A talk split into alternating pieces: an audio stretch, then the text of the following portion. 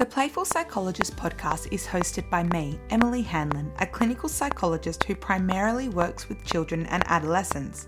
This podcast has been designed to offer support to new psychologists who may feel as though they are drowning in uncertainty. It has also been designed to inform and educate parents and teachers on all things child development. Along with some special guests, I explore different aspects of child development, including developmental disorders and emotional regulation, while also advocating for those who may be falling through the cracks in our current system.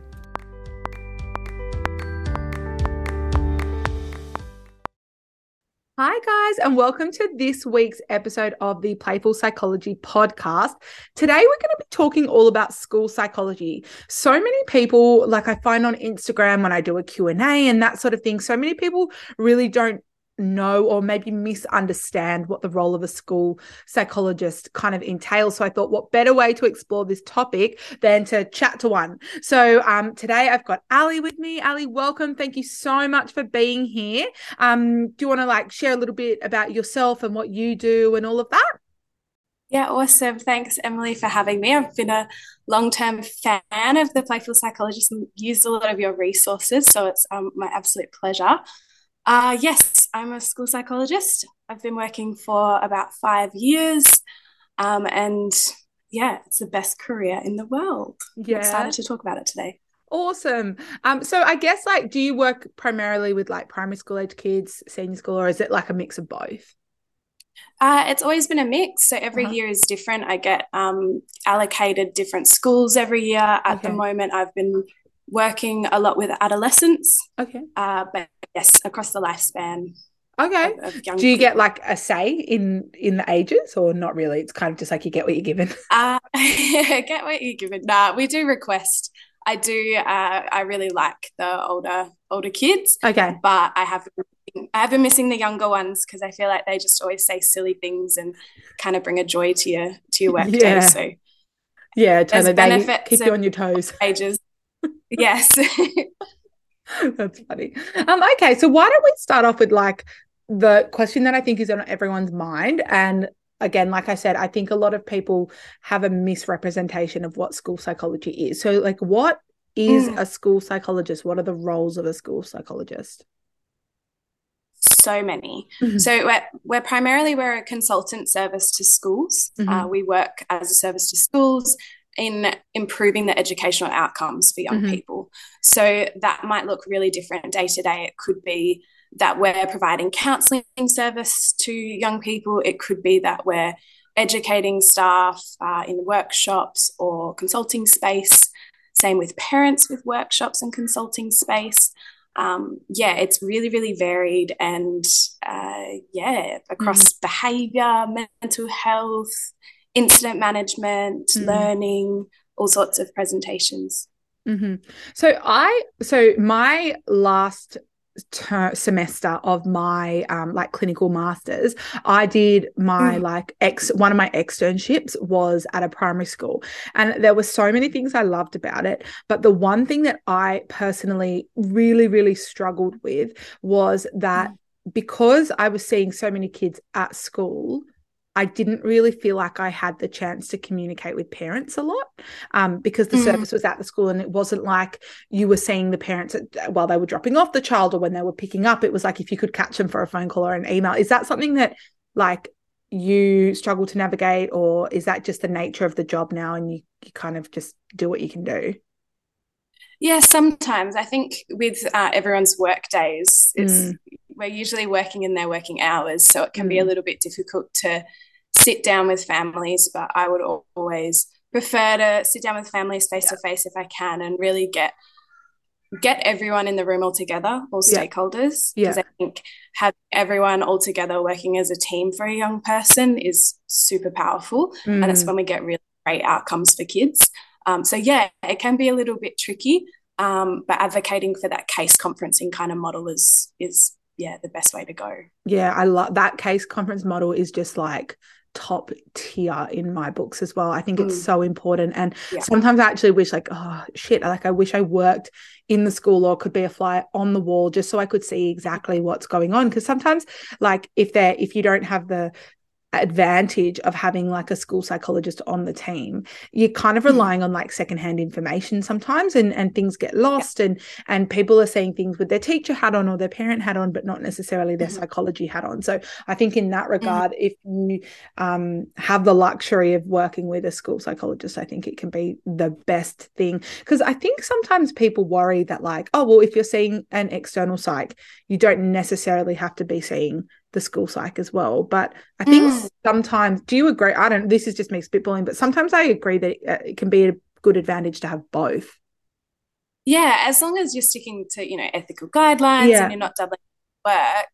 In really complex cases, that's often mm. what's needed is totally. sometimes, especially, you know, if someone's got something going on for them that is impacting their functioning, which yeah. is, you know, that's what we look at in psychology when, when we're looking at more disorders and um, really significant difficulties, mm. then they're often not coming to school. Yeah. So getting your school psychologist on board if you're an external psych and and and kind of you know collaborating together what can we do to be able to get them back to school mm. is so beneficial for that young person and, and then they've got an advocate on the ground when they do come back yeah um but yeah it, it's it depends on each case sometimes i just go oh no, it's really only suitable for them to be seeing that external yeah. psych at the moment. I don't totally. have anything to value add. But when it's those complex issues, 100%. 100. Yeah, totally agree. Now, I'm throwing a bit of a curveball here because this isn't a question I told you I was going to ask you. So if you don't want to answer it, let me know and I'll edit it out.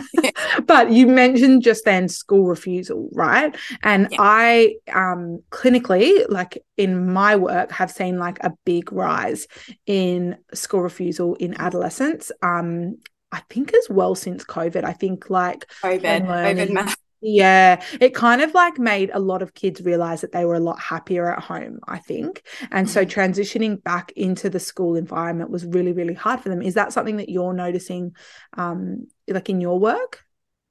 Yeah, I, I, get where they're coming from. And I mean, it's sort of like us as adults as well. Yeah. Because if we were given the opportunity to work from home, a lot of adults are going, well, why would I come back? I can do my whole job.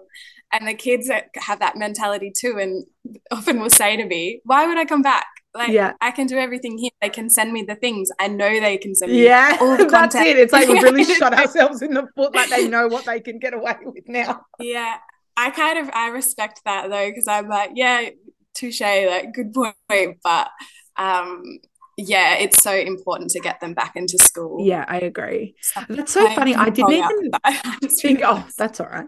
Um, I didn't even think of it till like literally just as you were talking that most adults still aren't back in the office five days a week. Yes. Like we as adults haven't fully quote unquote recovered or like adjusted back to pre-COVID times. But we expected kids mm-hmm. to go from like complete learning at home to complete school like mm-hmm. in a in, you know um in-person schooling so yeah that's like they just had that revelation then i'm like that's a lot and if we as adults haven't yeah. even navigated that yet like it is a little bit unfair i guess for us to expect them to navigate that so quickly and that anxiety avoidance cycle as we know with school mm. refusal is so strong mm. and um, you get so much relief from just avoiding that thing that's making you feel anxious so it yeah, it, it's it's a beast. It's a beast of a presentation to work with. Mm. Um, but one of the most common that I yeah. do definitely. Yeah, I totally agree. I think yeah, I agree. I think it's one of the trickiest things. Like when I see the referral coming for school refusal, I'm like, oh boy, like here we go. What's going on now? I think as well because it's not like like school refusal is the behavior, right? So it's driven by something, yeah. and more often than not, that's anxiety. But the core reason for that anxiety is so different. So it's not like you can work with one, if you've worked with one child with school refusal, it's not like you have the manual and you're ready to go for the next one. It can change every single time. And I think that's what is tricky about it, like getting to the core issues and then going from there. I think that can be really tricky and getting in as early as possible because yeah. I, I, see so many times I've got this kind of frame, this two week mark in my brain that if I've got a kid that's been away for two weeks or more, yeah. I start to get a bit worried. Yeah. Because I know that it's going to be so much more difficult to get them back. Yeah. I don't know what the research is, but that's just in my experience. That makes a lot of sense. In two weeks, I'm like, oh, this is not going to be good. Um, it's going to be a bit of a harder route to get them back. And I, I, really feel for the families that are dealing with those really difficult behaviors mm. at home. Um, and it, it, breaks their heart quite a lot because yeah. they're, they're trying their best to get them back. So yeah, it's it's a tricky space. Yeah, totally. Okay, so back on track now. Sorry about that. Just wanted to, to quickly touch on that topic while you brought it up. Um, so how would school psychology do you like in your opinion as a school psychologist, how does that differ to a psychologist working in private practice? So, depending on who you work for, because school yeah. psychology it's very very different across the state. Yeah, it's different across uh, private, public school mm-hmm. systems. Mm-hmm. Yeah, the the funding and the level of time that you're actually given to mm. be in a mm. school can be drastically different. Some of us work full time. Mm-hmm. Uh, some of us only work, you know, a day. Some of us work a day a month in a school. You know, mm. so the limitations are definitely there for what what we can do. And when you're servicing a school of you know 900 kids, mm. it can be really tricky to prioritize who who you're seeing and and set up those SAER systems, yeah. uh, students at education risk, so that you know that you're getting the students at the real tippy end that really need that support. Yeah. Um, the other difference is, I would say the variation in work, but I guess a lot of private practice psychs would, would say they have a lot of variance. Mm. It's the opportunities to be able to to work with staff, to work with yeah. parents, and to do that kind of training, mm. and also a lot of organizational psychology. Uh, there's a lot of that in there, you know, yeah. uh, upskilling in processes and and things like that. So it's really varied and really broad, which is part of the reason why I love it. Yeah. Um, and we get access to a lot of assessments usually. Yeah. So that was going to be my next question because, like, yeah. so many times as well, like and I and I fully appreciate so in the system that you're currently working in if a child needs like a cognitive assessment for example like a WISC is mm. that something that the school pays for or are the parents expected to pay for that well I guess if you look at it really it's the school mm-hmm. paying for or funding for it because the school or the the system the uh yeah the system that you're working for funds school psychologists yeah so, in that sense, the school is pay- paying for it. We are a service to schools. Mm. So, it is technically free for families. Yeah. Those kinds of assessments, as you know, are time consuming. Yeah, very. So, it can, the, the pri- prioritizing having those assessments done is a discussion, is a discussion totally. with the family, discussion with the school. Uh, if, if the school psychologist has enough time to be able to do it, mm. uh, they certainly get done, but we're not exclusively assessment, assessment clinicians. Yeah. So yeah. now you can go you can go and get a it's almost like a pay for service psychologist yeah. who does those kinds of assessments, mm. which you know has has some ethical questions around it as well. Um, every psychologist needs to make their own decision about what assessment tools are appropriate. So sometimes it is a little bit tricky that balancing act of parents gone to pediatrician, pediatrician said we need a cognitive assessment, which mm. might they might certainly need, but the individual psychologist needs to come to that decision with their formulation. Yeah, totally. Um, yeah, because I often very yeah sorry thing to go. explain. Yeah, yeah, it's very it's easy to explain to another psych, but to, to families, it's a really difficult thing to explain. Totally. Because I often, so like I get calls from schools all the time saying, like, hey, how much, like, we, we have like 10 kids that need cognitive assessment. Our school psychologist or whoever is totally at capacity, or we don't have a school psychologist. How much will it cost for you to come in and do all these assessments? And I'm like, well, this is the cost, but like, what's the outcome that you guys are expecting? Like, are we just like casting a wide fishing net here like what and that can be that is what i find to be one of the trickiest things going into schools as a private practice psychologist. Yeah. Again, because i feel like I, i'm kind of going in a little bit blind at times and but it's not because like it's it's almost like I'm expected to just go in and, and figure it out. And I think sometimes I think like that must be really hard if you are the school psychologist and like people are just b- almost like barking what they need from you, and you're like, well, no, my expertise will guide me to figure out exactly what we need to it, do here. It is so tricky. I, I try to use the example of you don't go to a doctor and say, I want an MRI. Yeah. The doctor has to make the decision. Yeah, that's a really good way of looking at it. So it's yeah, it, it's a difficult it's a difficult conversation. Mm. Um and but really the data that we can get on a school level is insane. Like we yeah. can get so much data kids. We've got access to being able to observe them. Observe, so yeah, yeah I'm so about, jealous in that regard. if you're talking about the difference between private and, and school psych, like we we've got so much data at our at our fingertips from the yeah. get go.